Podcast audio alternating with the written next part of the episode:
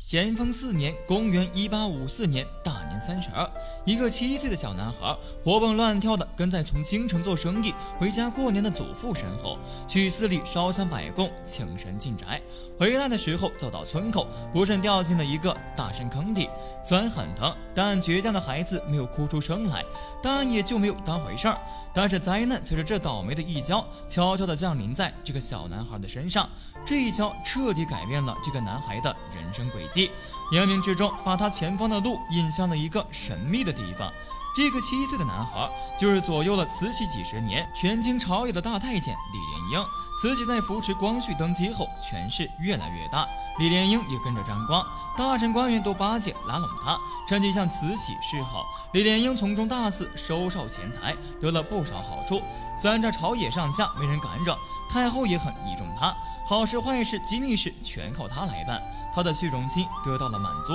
但是作为太监，终归是地位底下服侍主子的奴才，即便是有个官衔也是虚职。李莲英总感觉自己矮人一头，尤其在慈禧面前，不生奴才不敢开口。于是他决定，他的生命里不仅要有很多的钱，还要很高的地位，所以他总梦想着能有一步登天的机会砸到他的头上。于是机会就来了。慈禧太后本想趁着光绪年幼继续训政，无奈大臣们纷纷奏请，让光绪赶快大婚，以便早日生下龙子。慈禧太后没有办法，只好张罗着为光绪选皇后。李莲英突然间脑子里一闪而过，如果自己当了皇亲国戚，那就不用再成奴才了。于是他准备把自己16岁的妹妹通过慈禧的关系选为光绪帝的贵妃，自己的身份自然就高人一等。再加上他的这个妹妹略通文墨，容貌身材都还可以，当个贵妃娘娘应该是没有问题的。如果再生个儿子，自己就是国舅爷了。那些瞧不起自己的大臣们，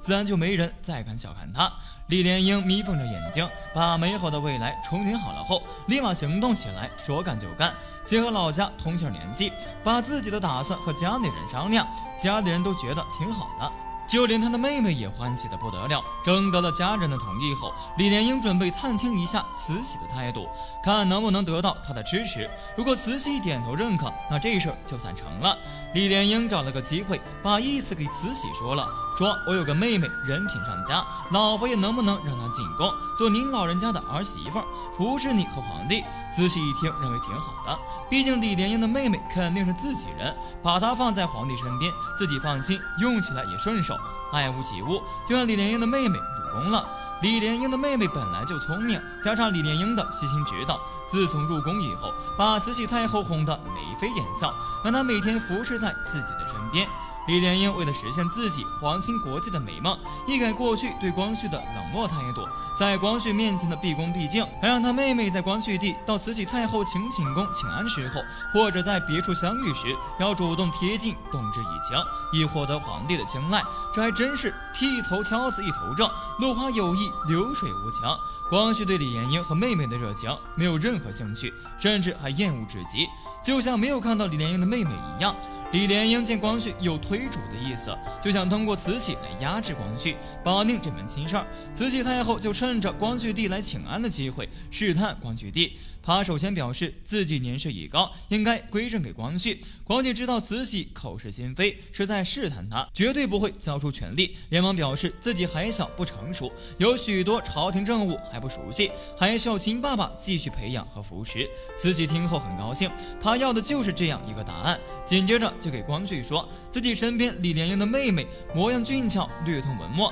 可以选为妃子服侍光绪。可是光绪和慈禧恰巧相反，他恨无及无。他看李莲英平日里狗眼看人低，在慈禧面前搬弄是非，自己才成了傀儡皇帝，如今又要让娶他的妹妹，自然极不情愿，但又不能明着顶撞慈禧太后。于是搬出祖宗家法，说老祖宗规定汉人不许入宫为妃，况且又是阉人之妹，不成体统。慈禧做事虽然专横跋扈，但见到平时听话的光绪都反对，更别提那些王公大臣会怎样反对了，只好作罢，不再提及此事。李莲英空自欢喜一场不说，还连带妹妹遭到光绪以阉人之妹的一番羞辱，更觉得对不起妹妹。后来慈禧做主，把李莲英的妹妹嫁给了都统的儿子。慈禧出于偏爱和补偿的心理，对她大加赏赐。官员们下来见风使舵，看到李莲英的妹妹都受到慈禧的如此厚爱，纷纷趁机巴结。李莲英又收了大量的金银珠宝，也算是美梦破灭，沮丧失落的补偿吧。今天的分享就到这里，希望你能喜欢。